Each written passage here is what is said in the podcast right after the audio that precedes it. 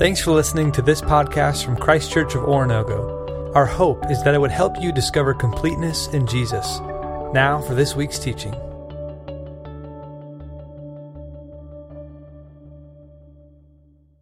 Good morning, church.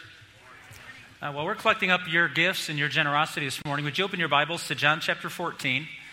And I just want to say happy Mother's Day to each and every mom here today. And I hope that uh, you have an opportunity to know how loved and appreciated you are. And I hope if you're uh, one of the children in the room today, that you'll take special opportunity just to speak love into uh, the woman in your, who brought you into life and who cares for you and uh, who sacrifices each and every day. And uh, also, as a part of our worship, let's just thank God uh, for our moms and for the gift that they are in a beautiful way. You bet.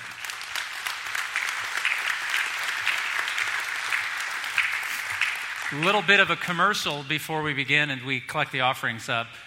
Want you to know if you're visiting here, especially for those of you that have been here for a while, we have a Thursday night service, which is the first of our four services. So it's basically the same message as uh, Sunday mornings, but it happens the Thursday going into the weekend. And so we know with lake time coming up and travel ball between softball and baseball and all that takes place and, and vacations and all that, we want to just encourage those of you who may have forgotten uh, that there is an opportunity. We have a beautiful crowd that shows up on Thursday night, a group of regulars at worship. But we know as summer months increase of activities, we just want to remind you that there's an opportunity for you to worship with your community. Uh, the people in this community that you go to church with, that you do life with, and share your faith with, that there's an opportunity for you, if, if the weekends are busy or you go away, the, to be with us and worship. And we just want to encourage you to remember Thursday nights at 645 and uh, bring some friends with you. It's, Beautiful opportunity for people who can't come on the weekends because of work schedules and everything else to have an opportunity to gather with other believers and be encouraged and inspired to walk by faith, which is the thing we're here to do. And so we hope you'll take advantage of that as the opportunities allow. Uh, we are in this text in John 14. It is an intense text, I'm not going to lie. It's probably not one I would have chosen for Mother's Day right out of the chute, but where we are in our series, it says something very, very powerful for each of us. We're Thursday night, and Jesus has the disciples in the upper room. Uh, he has taken the Passover meal, which they would have been celebrating that night, and he shows them how it's not going to just be something about their past and what took place out of Egypt into the promised land, but he turns it into the Lord's Supper, where he talks about the future and his return and how he is building this kingdom, and God is going to deliver all of us from that. And in the midst of all of that, he washes the disciples' feet, showing that he is willing to submit himself to service for what's best for all of them and gives them an example. And he says, As I have done to you, you should do to others. And he uses the metaphor of washing feet to show us that we're here to serve so that people know how God feels about them and know what God has done for them. Then he takes the bread, which was a part of the Passover meal, and he gives a piece of it to Judas, and he says to Judas, Go do what you've planned to do. He releases Judas to betray him because Jesus knew that through the betrayal of Judas, he would then be sent to the cross, and through the cross, his blood would cleanse all of us of our sins. It's what Paige and Isaac just beautifully shared. When we understand who Jesus is, he becomes so much for us, so much more than we ever imagined he could be. And all of those titles taken from Scripture show us who he is. This morning, I want to just break down John 14 by answering four questions as Jesus walks us through it. The first question, which will be the lengthy one. So, those of you that are timekeepers, I'm going to spend a lot of time on this one. Don't panic, you'll get home today. The first question is Who is he? The second question is Why does this matter? Or, excuse me, what does this mean? Third question, Why does it matter? And then I want to end with the fourth question is What is promised from what we learned today? What can we walk out of here with in courage? Because we want to inspire you to walk by faith. So let's begin. Who is he? Remembering it's that night that he has told them he's going and they can't come with him, and that he is going to be killed in Jerusalem. You have to understand that I know there's been a week since we last talked about this, but please understand the context of this whole uh, chapter is that the disciples would have been perplexed and they wouldn't have understood why Judas just left, and everything is unraveling around them and they're not sure what's going on. Jesus says in verse 1 Let not your heart be troubled. If you believe in God, then you will also believe in me. In my Father's house are many mansions, and if it were not so, I would have told you, for I go to prepare a place for you. And if I go and prepare a place for you, I will come again and receive you to myself, that where I am, there you may be also, and you know the way where I am going. So he's just set them up very, very simply. He's using a new metaphor where washing of the feet was a physical metaphor, an example of what would be required of us to understand the love of God. Jesus goes to a new metaphor and he introduces it as a home, an abode, a place, a palace. I go to prepare a place for you. He's told them that I'm going to leave you for a while, but he also tells them in the midst of this, I will come back and get you. And there's something very significant. I want you to hold on to remember that. And Jesus isn't, isn't saying, I'm going to go. Well, when are you coming back? I don't know. Don't worry about it. He's not doing that to him. He said, I'm going to leave you, but I will come back and get you. I will not forget you. I will not abandon you. I will not forsake you. I will be back. And then he says, And you know the way where I am going.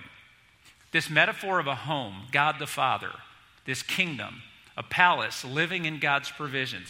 Remember, gathering around Jesus' table, where he says, I will drink this wine again with you in my new kingdom. All of this imagery is fresh in their minds, and Jesus uses this image of a home where we go to be with God the Father, where we sit at his table, and our King provides all that we need as his sons and daughters.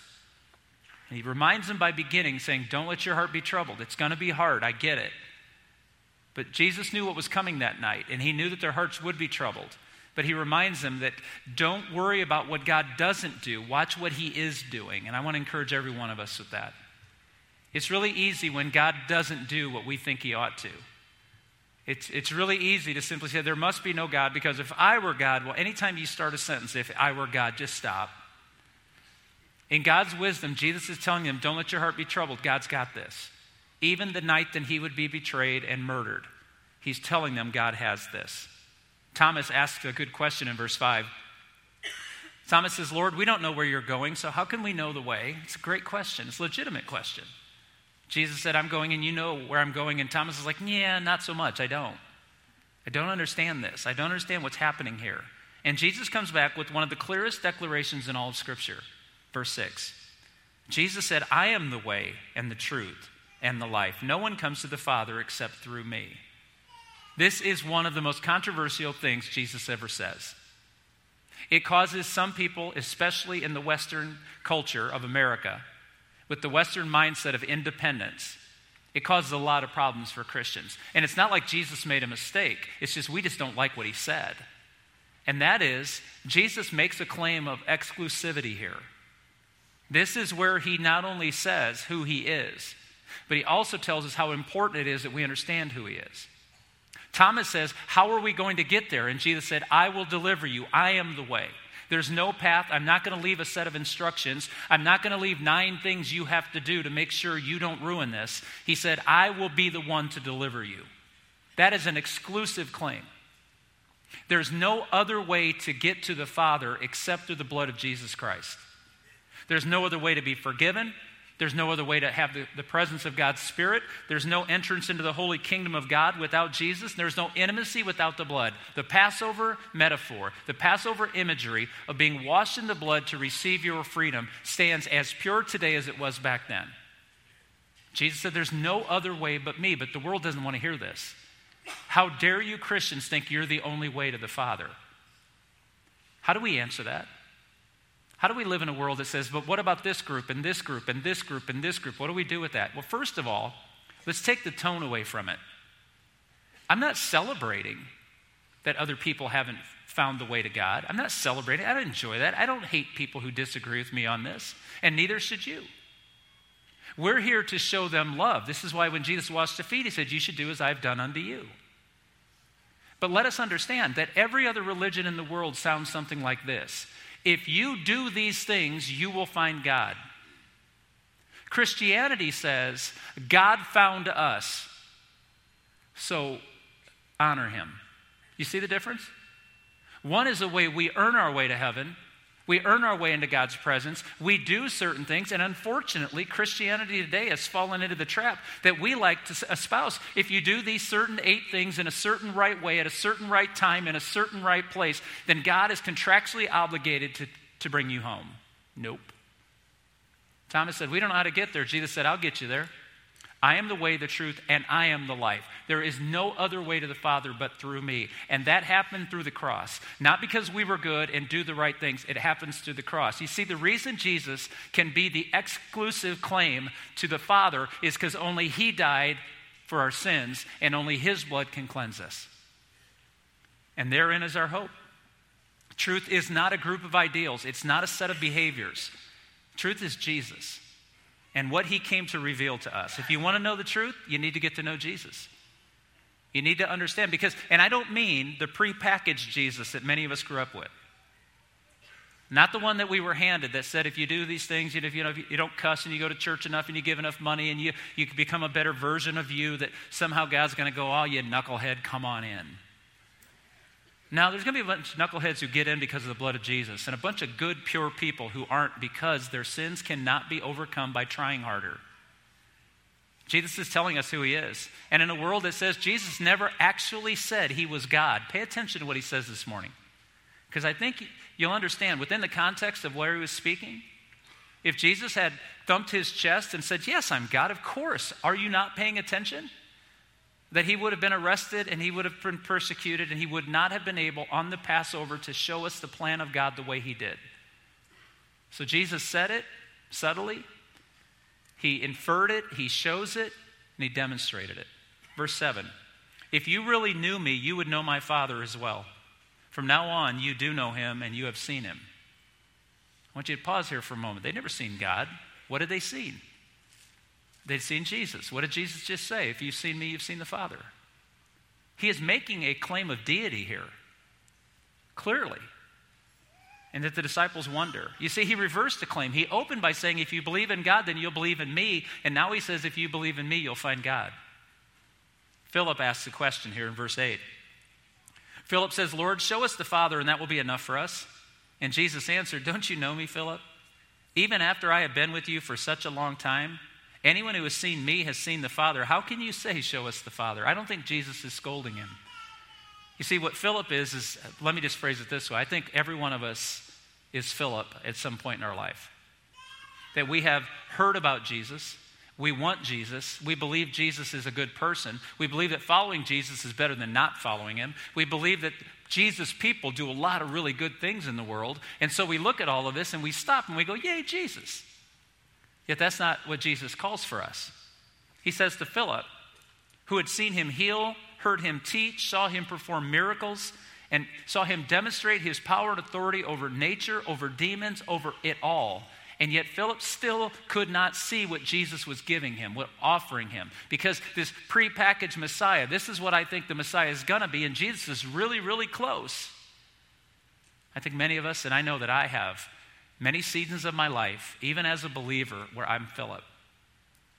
I'm like, I really want to believe in Jesus, but if Jesus did these three things for me, or if Jesus answered the question of evil in the world, or Jesus stopped suffering of innocents, if those things happen, then I could invest in him. Philip, Jesus says, uh, Don't you see? Verse 10 Don't you believe that I am in the Father and the Father is in me? This is a, this is a question. Do you know who I am, Philip? Do you see what I'm doing? The words I say to you are not just my own. Rather, it is the Father living in me who is doing his work. Believe me when I say that I am in the Father and the Father is in me, or at least believe on the evidence of the miracles themselves. He says to him, Here's two evidences, Philip. The words, try the words that I'm giving you. Do what I tell you to do and see if they don't work. See if they don't do amazing things in your life. And second of all, look at the works that I've done. Look at the miracles. Look at the calming of the, the sea and the casting out of demons. Look at all that I've done. But you and I pause the tape right here. And if we're honest, we go, Yeah, I've never seen him perform a miracle. I've never seen him calm the sea. I've never seen him cast out a demon. I've never seen him raise someone from the dead. I've never seen a leper healed. I've never seen any of those things, Mark. So you want me to believe in this historical record and a bunch of people who got to see this, and yet I want to say to you, look at the evidence of the resurrection because it was the resurrection that converted the disciples from believing in the prepackaged concept of a Messiah to understanding who exactly he was. And the evidence for the resurrection is not just for them, it's present to us today. You want to know who he is? Do what he says and look at the evidence of what he's done, and you'll know who he is. Not only will you know who he is, you'll know who the Father is.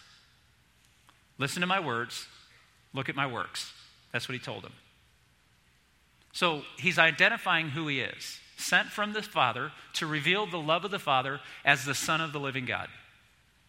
And he said, I am showing you the Father's love by my actions.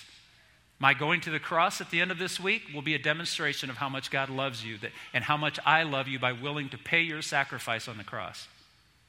Second question of the morning is what does who he is mean to his disciples? So, knowing who he is doesn't change them, does it? Well, it can. Verse 12. Jesus said, I tell you the truth, anyone who has faith in me will rather do what I have been doing. He will do even greater things than these because I am going to the Father. This verse, unfortunately, and we have an, I have a propensity to do this myself. This verse, if taken out of its context on that night in that place, talking to that group of people, this verse sometimes can be used that we are now able to do all of the miracles Jesus ever did because Jesus told us we could. Now, Jesus said you will do things greater than miracles. Now, I want to pause the tape here again. I want to tell you that I do believe miracles can still happen. In fact, let me just put it this way my justification for that statement is this God can do whatever God wants to do because He's God. But I can't get God cornered so badly that He has to give me miracles to justify Himself. If God would allow me to do miracles, I would love it. But until He does, I'm going to serve him with the things he's asked me to do because I want you to notice even Jesus stopped performing miracles at a certain point in his ministry because the crowds got so overwhelmed with the miracles he was performing, they would not understand who he was. Listen to what Jesus did in his life and tell me if you can't do these things. He proclaimed God's will for all mankind, he taught God's ways and God's desires, he introduced the love of God to all people. He fed the hungry and he served the needs of people. And Jesus says we're going to do things greater than him. What was the greatest thing Jesus did? He introduced the kingdom of God to us through his blood. And he's saying, You and I will do greater things than him. How can we do greater things than that? Because look how many of us there are. We're not limited by time. Oh, yeah, I mean, I am, but together we're not. Look at a room like this, maybe a thousand people gathered here in this place in this particular room 1,000 people who believe Jesus Christ is legit. What might we do? Could you and I proclaim the will of God, show the love of God, love all people regardless of their circumstances, feed the hungry, take care of the downcast, provide shelter and care for those who are broken? Could we do that? And could we introduce the kingdom in a powerful way that would flow throughout the world if we were serious about our finances, our time, and our character? Yes, we could. We could do an amazing thing. And Jesus said that's greater than what he did. It's greater in volume and it will be as great in impact. The meaning of the statement is that Jesus said, I came to glorify the Father, and you will do great things in glorifying him too. I don't think Jesus was talking just about performing miracles. I think he was talking about building his kingdom and advancing it. Because at the end of his ministry, he would say, In the gates of hell, the gates of hell cannot stop us. That's great. And the continuing work who is he? The Son of God, demonstrating the love of God through the cross. What does that mean to us? That we have a power available to us to proclaim the kingdom and advance the kingdom, bringing glory to God. Why does it matter? It's a fair question. Now, I'm kind of snarky, so when I write, I always want to answer the question each and every week when I'm teaching so what? So, what if I'm right? So, what difference does it make? Because unfortunately, every one of us hears the gospel through personal benefit. And there comes a moment in time as we mature that we go from taking the gospel as personal benefit to God's benefit. To what can I do with this that will bring glory to God? And this is what Jesus is calling us to. Verse 13. And I will do whatever you ask in my name so that the Son may bring glory to the Father. You may ask me for anything in my name, and I will do it. Once again, these verses, unfortunately, even today, throughout the United States, will be preached in such a way that Jesus is now, you own him. All you have to do is pray about it, and Jesus has to make it happen. Pay attention to what Jesus said. He said, I will do whatever you ask in my name if it brings God glory. If it brings Mark glory, not so much. If it brings a church brand or a, a local church and its title in town, if it brings them glory, not so much. Jesus is not obligated to bring us glory. Jesus loves nothing more than to bring the Father glory, and He invites us into the joy of that. Let's make it about God and not about us. And he said, if you begin to pray and ask the Father to work through you so that the kingdom is glorified and people are invited in by love and mercy into this kingdom, it's not about the exclusivity of Jesus keeping people out. It's about the exclusivity of Jesus gives us a power to bring people in. He's the only way. The blood of the cross is the only way you get with God what you lost in sin. Now, I would like to give a pop quiz of what I preached on last week, but I'm afraid I'd break into tears because I don't know anybody would remember. You feel bad for me? Last week I told you that if you want to glorify God, you follow the example of Jesus. And what did Jesus do? First of all, he obeyed the Father, he loved all people, and he served each and every person by grace. You want to bring God glory? Obey the Father, love all people, and serve to bring grace to people's hearts and minds. And Jesus said, If you ask anything that brings about the glory of God, I'll get in on it. So, what should we be actively praying for? I was looking through the New Testament this week thinking, oh, what are some of the things that the Apostle Paul and Peter and, and John and James and, and what were these things written, the author of Hebrews? I just, just did a survey quickly, and here's some things that I want to begin to pray for, and I encourage you too. If this is all about living in such a way that Jesus said, I will help you glorify my Father, and that will bring you a joy that you've never experienced before, here's what we can pray for that the truth of salvation would penetrate hearts I know it's Mother's Day, and I know that there are people here gathered with their moms, and we're glad you're with us. But I know that there are some moms in the room today who don't have this relationship with their children. And today they won't, to- they won't be told they're loved. Or they have a child who's walked away from faith and no longer believes in the Jesus that they know is the answer. And my heart goes to them. Could we pray today? Would it bring God glory that we prayed that hard hearts would be softened by the gospel hope? How about courage to proclaim with love the grace that's available to every person, even those who disagree. Spiritual and, yes, physical healing. I do believe God heals. I don't believe that James tells us to pray over those that are sick and call on the elders of the church. I don't think he told us to do that so it's token. You can find the research right now. God doesn't heal everybody on this side of death, but he'll heal everybody on the other side. But he even still today heals people on this side of death. Could we share the love of God to bring God glory? Could we share the kingdom? Could we build the church of God in such a way that God is glorified rather than a local brand or a local denomination or anything local? You see, in verse 15, Jesus said, If you love me, you will obey what I command. It's a powerful verse, and here's what I want you to notice. Do you catch the order there? Love produces obedience. What glorifies God? When his people love him and love others because of him. So, who is he? Son of God, showing us the love of God through the cross. What does that mean to us? That we have a power available to us to get in on the kingdom in a more powerful way than we ever imagined. And why does this matter? Because God will empower our desire to glorify the work of the kingdom. That God will allow us to show the substance, weight, and beauty of God's kingdom to all people. So, what is promised? Left to our own devices, we're going to be pretty meager. But Jesus offers us something that night. He offered the disciples something that night, something that they wanted, something that they needed. And I think if we pay attention, something each of us would want. Verse 16. And I will ask the Father, and he will give you another counselor to be with you forever. Another counselor. Remember what they were worried about? Jesus was leaving. And they were thinking in their hearts, how are we going to do this without him? We're not even good with him. How are we going to survive without him? And Jesus said, No, no, I'm going to leave, but I'm going to leave you another counselor. And it's called the Spirit of Truth. The word, world cannot accept him because it neither sees him nor knows him, but you know him, for he lives with you and he will be in you. I will not leave you as orphans, I will come to you. Before long, the world will not see me anymore, but you will see me because I live, you will also live. On that day, you will realize that I am in my Father, and you are in me, and I am in you. Whoever has my commands and obeys them, he is the one who loves me. He who loves me will be loved by my Father, and I too will love him and show myself to him. Jesus said, I'm leaving. And he said, But understand, I'm actually not going to leave. Physically, I'm going to go, but I'm going to leave my spirit. The same spirit that's guided me and showed me God's provisions, I'm going to send him.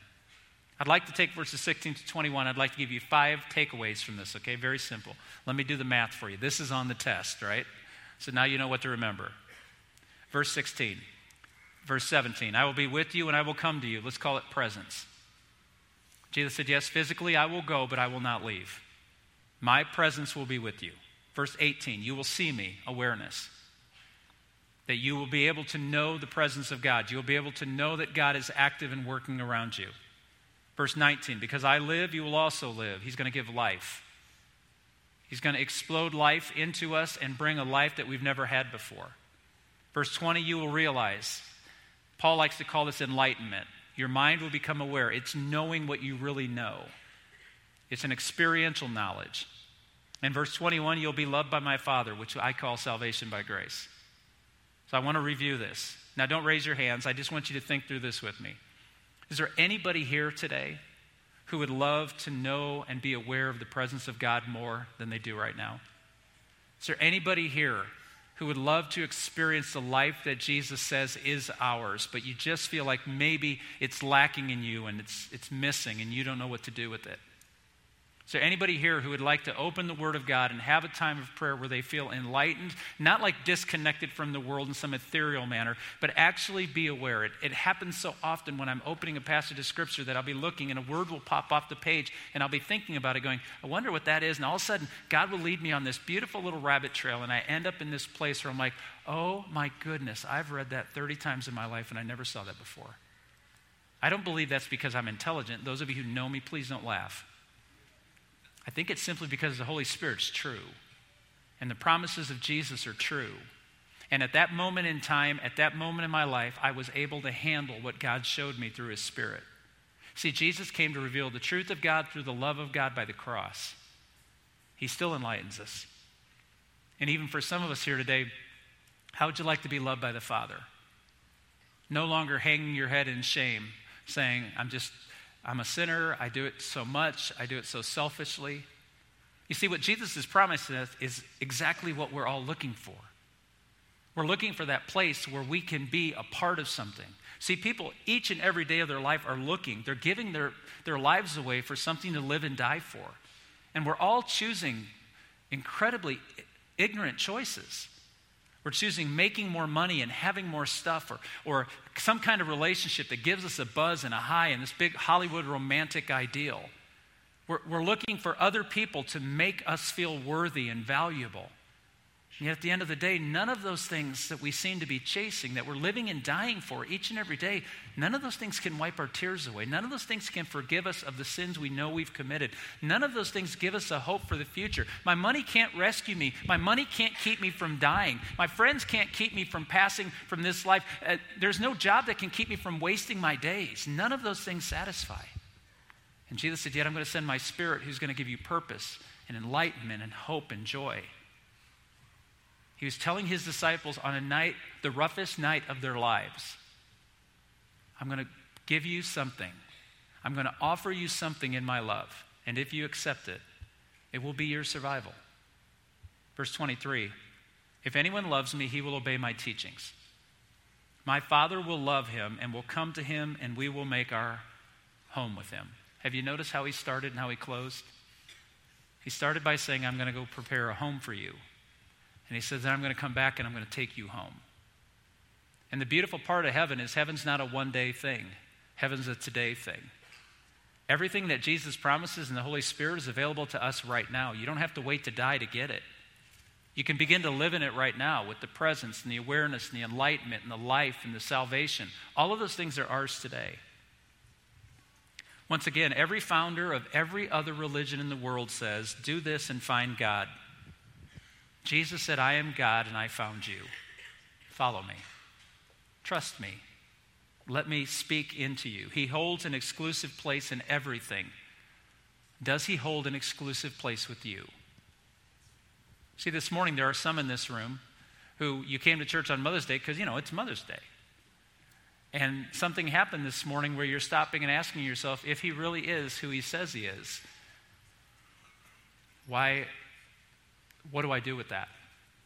Around this room are four tables with lamps lit on them, and I know it's incredibly awkward to ask you to do this, but we do it anyway because it's the greatest offer you'll ever get. Not by us, by Him. If you want to know who Jesus really is and you want to journey with someone who can help you and disciple you and show you who Jesus is, we're not asking you to decide anything today. We're asking you, do you want to follow this man who came and gave his blood on the cross so that you can have hope and life and a future? If you'd like to know what that's all about, I'm going to encourage you to go to one of these tables, either after we sing or while we're singing. Just go. There are people going to meet you at that table that would be happy to pray with you and speak with you and encourage you in any way they possibly can. And there are others of us who are here who have been distracted by the things of the world, and we, we believe we know who Jesus is the prepackaged Jesus. You know, the, the kind I used to see in Sunday school with the old flannel graph people stuck on this carpeted board. And I was like, that's right. Jesus is a good dude. No, he needs to become my king, not just a good dude with some good ideas that might work somewhere else. So I ask those of us who call ourselves disciples today, on a, on a day that we honor our moms who gave so much that we might have life and a good life and enjoy the good things that they sacrificed for us to have, wouldn't it be a great day for us to thank Jesus too for what he's offering us this day? That we don't have to wait to get. We already have it if we open ourselves to his spirit and we obey him because of our love. Let's stand together. Thanks again for checking out this podcast. We hope this teaching helped you to discover completeness in Jesus and encourages you to help others do the same. For more resources or to learn about Christ Church in general, visit us online at cco.church.